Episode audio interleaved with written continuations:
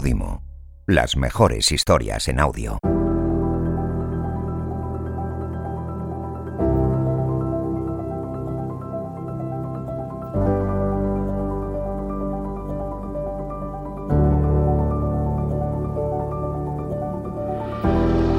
Todo tiene que ser a tope todo el rato.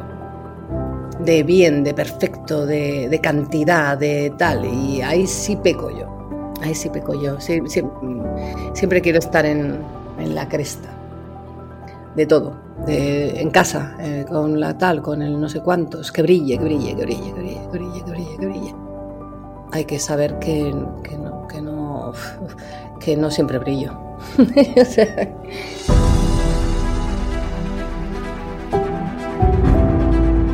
El 7 es un número mágico. Desde la antigüedad, este dígito encerró un halo de misterio.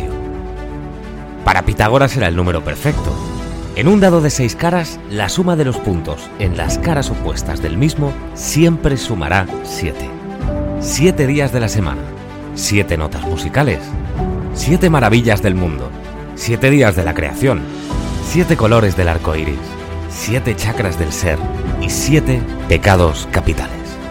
Soy Xavi Martínez y juntos vamos a empezar un viaje de descubrimiento muy especial, de la mano de personalidades extraordinarias con experiencias vividas increíbles. Porque llevamos toda una vida ocultando nuestros pecados, pero olvidamos que todos ellos nos hicieron llegar hasta aquí. Esto es Seven.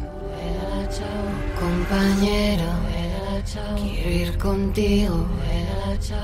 Vela, chao, vela, chao, vela, chao, chao, chao, compañero. Vela, chao, quiero ir contigo. Vela, chao, porque me siento aquí morir. Pedazo de actriz, cantante. Eh, bueno, además es que su música es tan magnética, eh, casi, casi como su mente, que es tremenda.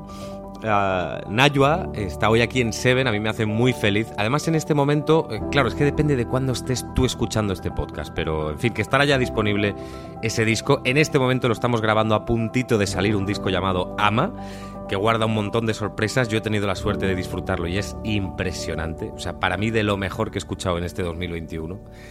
Y, y que me hace muy feliz que estés aquí, Najwa. Bienvenida. ¿Cómo estás? Qué bien, muchas gracias. Pues hombre, después de esta introducción fenomenal. ¿Cómo has vivido el pasado año? La gran crisis del coronavirus, la pandemia mundial, el confinamiento, ¿qué supuso en ti? Incluso, no sé, a lo mejor a la hora de crear ese disco, Ama, ¿no? Ese nuevo disco, si nace ahí, en esos días, en esa época, ¿cómo es eh, lanzar un, un álbum nuevo en, en plena pandemia? En definitiva, ¿cómo llega hoy aquí a Seven Najwa? A través de todo eso. Pues a ver, la pandemia la he vivido en el campo, así que puedo decir que soy una de esas personas que ha vivido dentro del privilegio, porque pese a que me ha costado toda la vida mm, fabricar el búnker que tengo en el monte, siempre tuve la, la idea loca, como reflejo en muchos álbumes míos, de que algo desastroso podía pasar. y pasó. Lo proyectaste, ¿eh? No, tío, no lo proyecté, que va, me, me protegí de ello y salvé a unos cuantos amigos que me los llevé conmigo.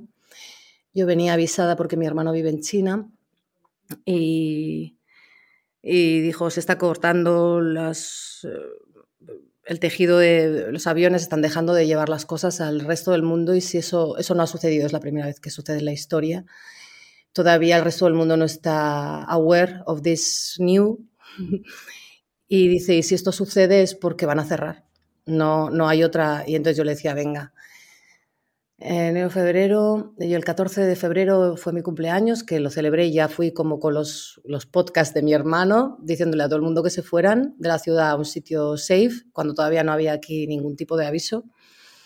Él ya me venía avisando un mes antes, pero como mi hermano pues es bastante mm, está muy metido en todo esto, pues eh, dije, bueno, puede ser una de estas chaladuras de Karim y tal, pero, pero, pero lo tomé muy en serio. Empezaron a ellos a recortarles a nivel serio también y entonces me dijo, tía, de verdad, nos están cerrando, está, está, hay gente como vestida de la NASA, esto, está, esto da miedo.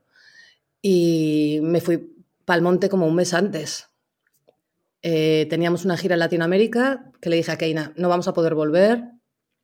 Todo el mundo me tachaba de loca. Entonces yo me, me, arremoliné en el monte un mes antes, ya.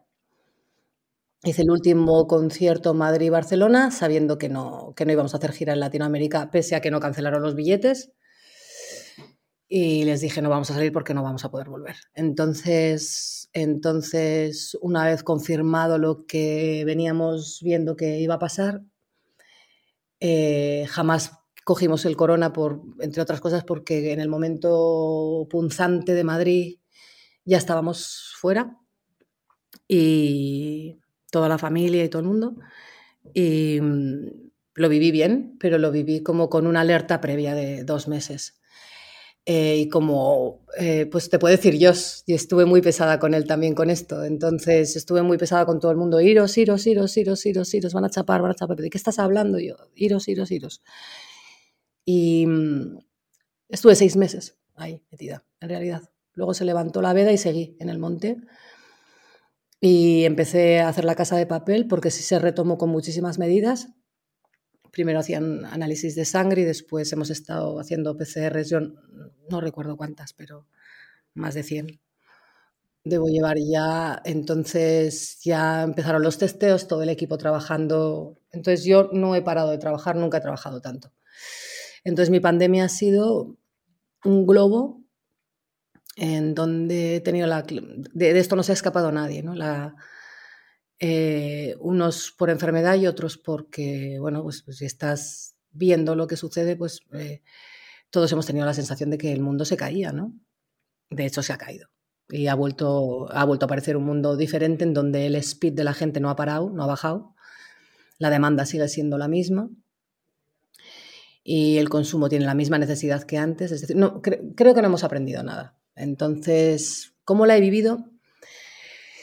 Pues te tengo que decir que el resumen, el resumen, el resumen final es, ha sido un año eh, durísimo. Eh, en mi caso no a nivel infraestructura ni económico, eh, sino a nivel humano. A nivel humano no, no flipo. Flipo. Y entonces ahí salió Ama, ahí salió Ama. En esa reclusión yo no podía hacer contacto, no podía ir al estudio y me puse a grabar los temas que me cantaba mi madre. Ama es madre en euskera, imperativo de amar.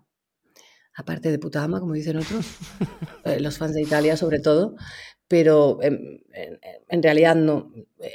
Ama tenía que ver, no tenía que ver con, con the, owner of the, of the puppets, o sea, no era como la, la, la, jefa de todo, era, es, es, madre en vasco y es imperativo de amar, que es por donde, por, por, lo que pusimos, por lo que puse ese nombre al álbum, ¿no? Y tenía que ver como con buscar un conform pequeño que te remonta a cosas mmm, que hemos perdido. Y, y de ahí empezaron las canciones que me cantaba mi madre, que nunca supe ni analicé que eran boleros y que los fui trayendo. Los fui trayendo, los fui trayendo, los fui trayendo, los fui trayendo y los fui grabando en GarageBand. Apple no, no, no paró de funcionar, me mandaron un iPad nuevo al monte que no tenía. Un tipo vestido de la NASA me lo dejó en la puerta del campo, lo recogí. Qué barbaridad. Eh, y, y, y me grabé el álbum entero. Yo creo que en la era más polarizada de la historia, donde casi se nos exige eh, a diario posiciónate, opina, posiciónate, defiende una postura. Hombre, aquí en Seven hemos hablado mucho a través del pecado pereza y no entendido de forma ancestral como tal, sino eh, más aplicado a, estos días de hoy, a, día de hoy.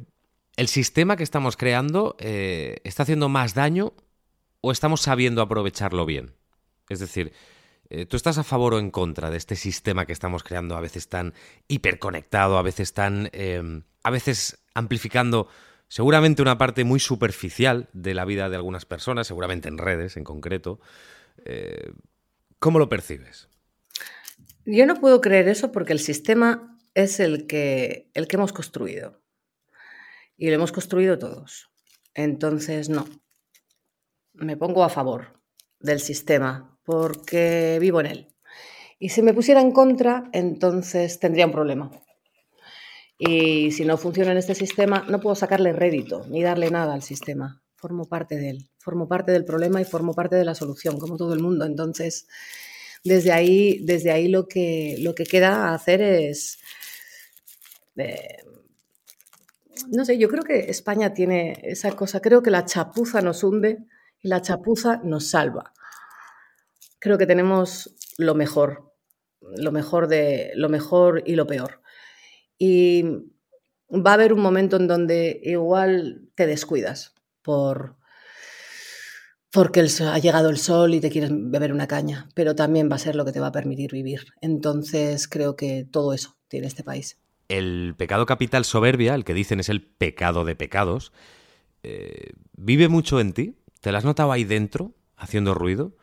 Eh, ¿Te has visto soberbia en ocasiones? muchísimas veces, pero mi pecado, o sea, eh, es ira más que soberbia y es lujuria más que soberbia. La, soberbia no es lo mío, no. un soberbio, o sea, yo trabajo con, unos métodos a la hora de analizar personajes y me tengo muy calada ya. Y la soberbia no es mi pecado. Lo parezco, o sea, quiero decir, puede, puede parecer, puedo parecer eh, eh, en exceso, a veces soberbia, ¿no? Pero no, no, o sea, pido perdón muy fácil. La realidad es que no me cuesta nada pedir perdón cuando sé que he fallado yo. Em, entonces no te diría que es como puedo pecar como cualquier humano, pero no es lo que predomina en mi vida. No, no tengo facilidad para pedir perdón, mucha facilidad. Claro, porque ese ejercicio que tú haces cuando, cuando detectas que la has cagado, eh, es, al final es humildad, o sea, no deja de ser la virtud que abraza al pecado soberbia. ¿Eso, eso está trabajado en ti? ¿Lo has trabajado o, te sale solo? Sí, sí, em, eh, no deja de ser una cosa absolutamente egoísta y es para poder seguir funcionando tranquilamente en mi día a día. No sé si es para dejar la conciencia tranquila, para dejarle eh, contento al de enfrente o simplemente porque no sé de, dónde nace, no llego tan profundo. O sea, lo, que sí te puedo decir es que no me cuesta pedir perdón. Por tanto, la soberbia. La gente que es muy soberbia no puede, no, no retrocede. No retrocede. No retrocede. No, no, no, puede permitírselo. ¿Y, tú la has recibido por parte de otros? Eh, ¿La soberbia te la has encontrado mucho en el camino? Em, todo el rato, sí, claro, como todos. Pero no es la que más me molesta, también te digo. Me molesta más la pereza. La pereza en el amplio sentido de la palabra, esa, esa mm, imposibilidad, es, es, una especie de reflejo vital en donde eh, son personas desvitalizadas por lo general, los perezosos. Es gente que no se levanta con el input de la vida y, o que se anestesia con lo que sea para no sentir el input de la vida. Y eso es muy peligroso, porque es gente que no parece peligrosa a priori y es gente que te hunde la vida. sí, sí, sí, Más de verdad, ¿eh? Oye, y, entrando en la avaricia, ah, hombre, yo creo que todos queremos vivir mejor, siempre mejor, pero em, ¿crees que vivimos por encima de nuestras posibilidades? Todo el mundo vive por encima de sus posibilidades porque no hay manera de vivir de otra manera. Eh, quiero decir, ¿no? De alguna manera todos vivimos por encima de nuestras posibilidades, sobre todo físicas. Eh, Tampoco creo que sea uno de mis pecados, si te hablo de mí, la avaricia. Ah, ¿Has empatizado alguna vez con el político corrupto? Sí.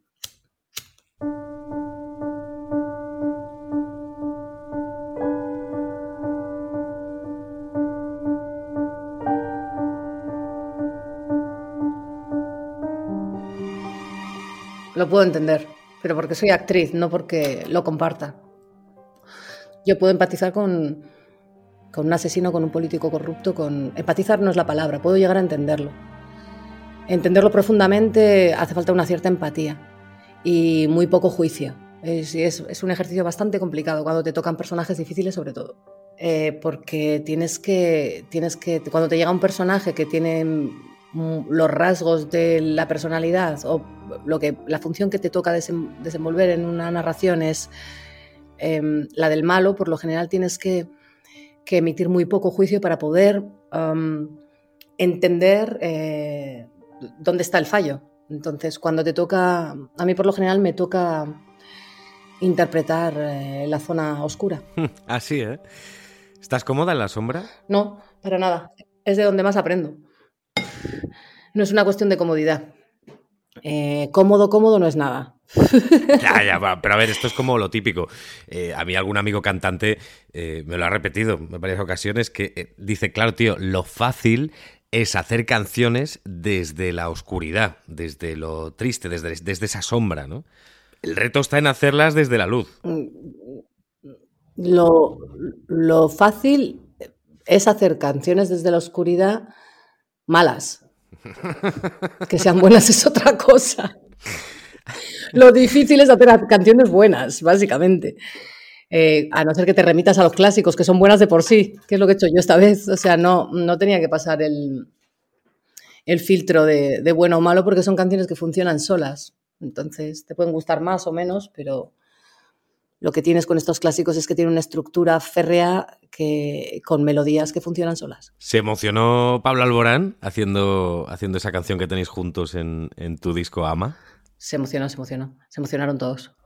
Y Álvaro Morte, que yo flipé cuando, cuando, cuando lo vi en una de tus canciones. Ya, pero Álvaro Morte es que estábamos en unas condiciones, estábamos rodando en, en un en condiciones un poco duras.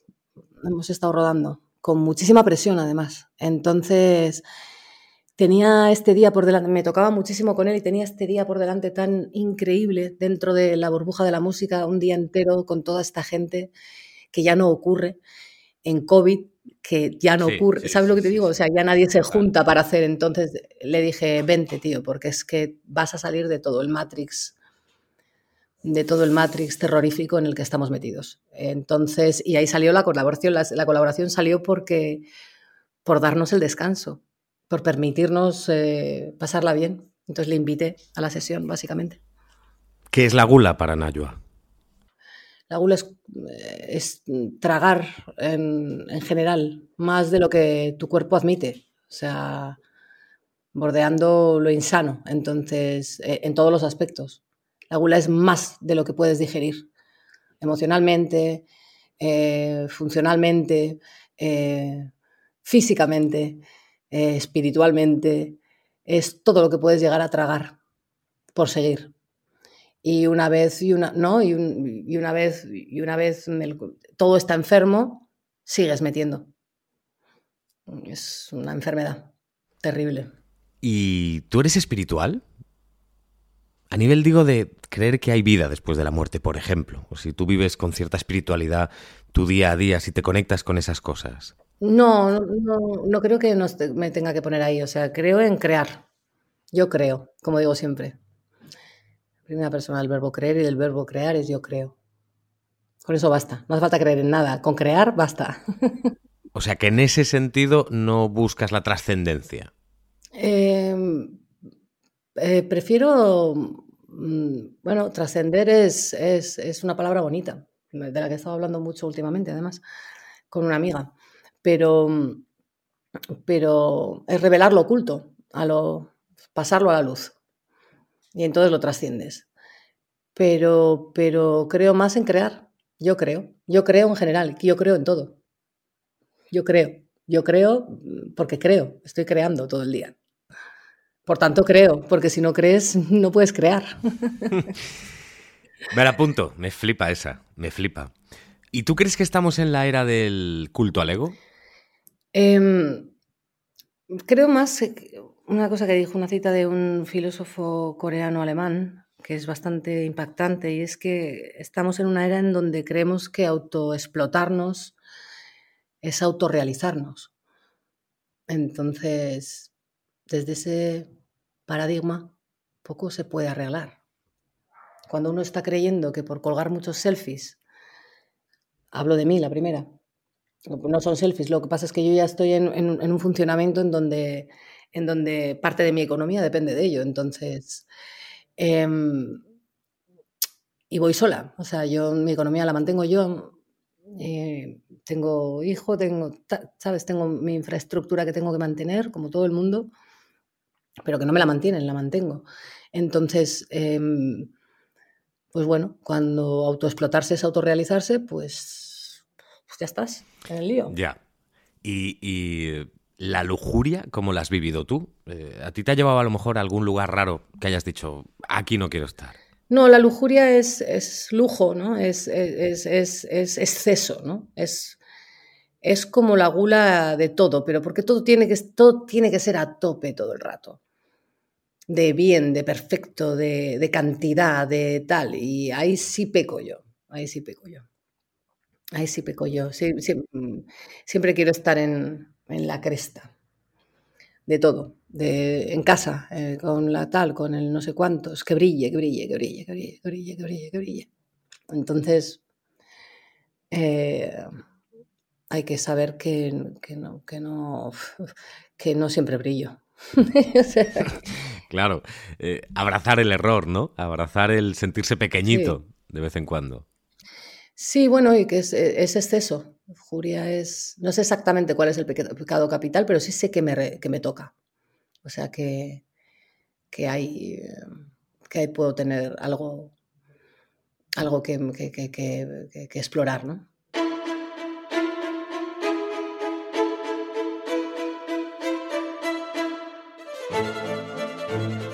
Entramos en la envidia. Em, ¿Tú crees que España es un país de envidiosos? Bueno, yo creo que España es, un, muchos de los países mediterráneos, pero sí es un país que yo denominaría un país de envidiosos. diría, no, tampoco es uno de mis pecados. Es más, como soy, tan lujuria que siempre creo que si tienes al lado a alguien que está a tope, te vas a ir más a tope. Soy, ¿sabes?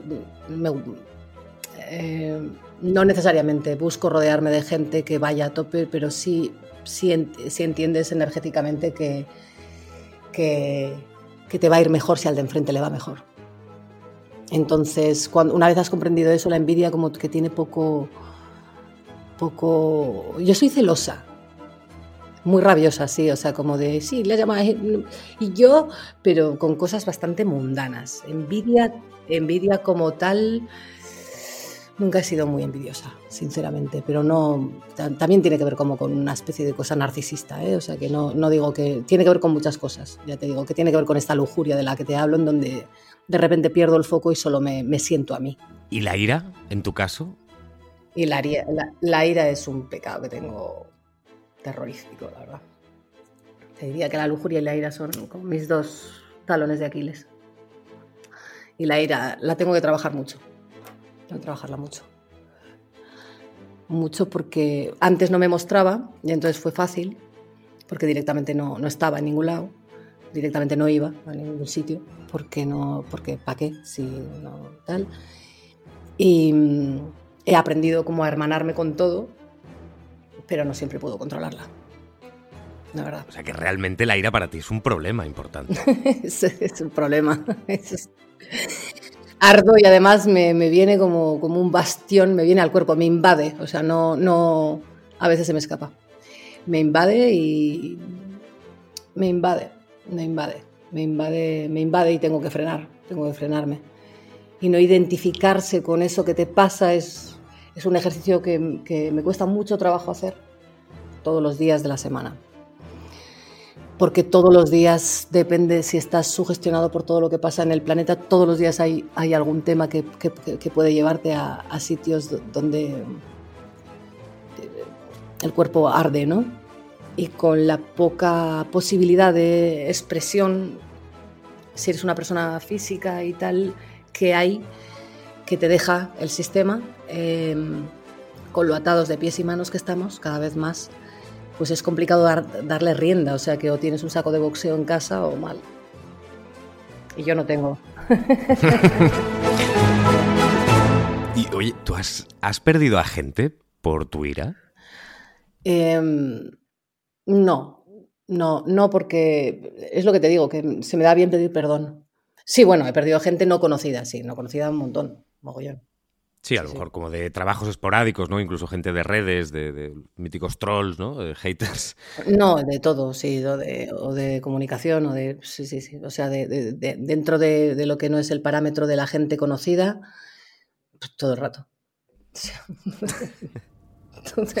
Sin soluciones. No, lo mío no. No, no. Ahí, o sea, tengo ahí un talón de Aquiles.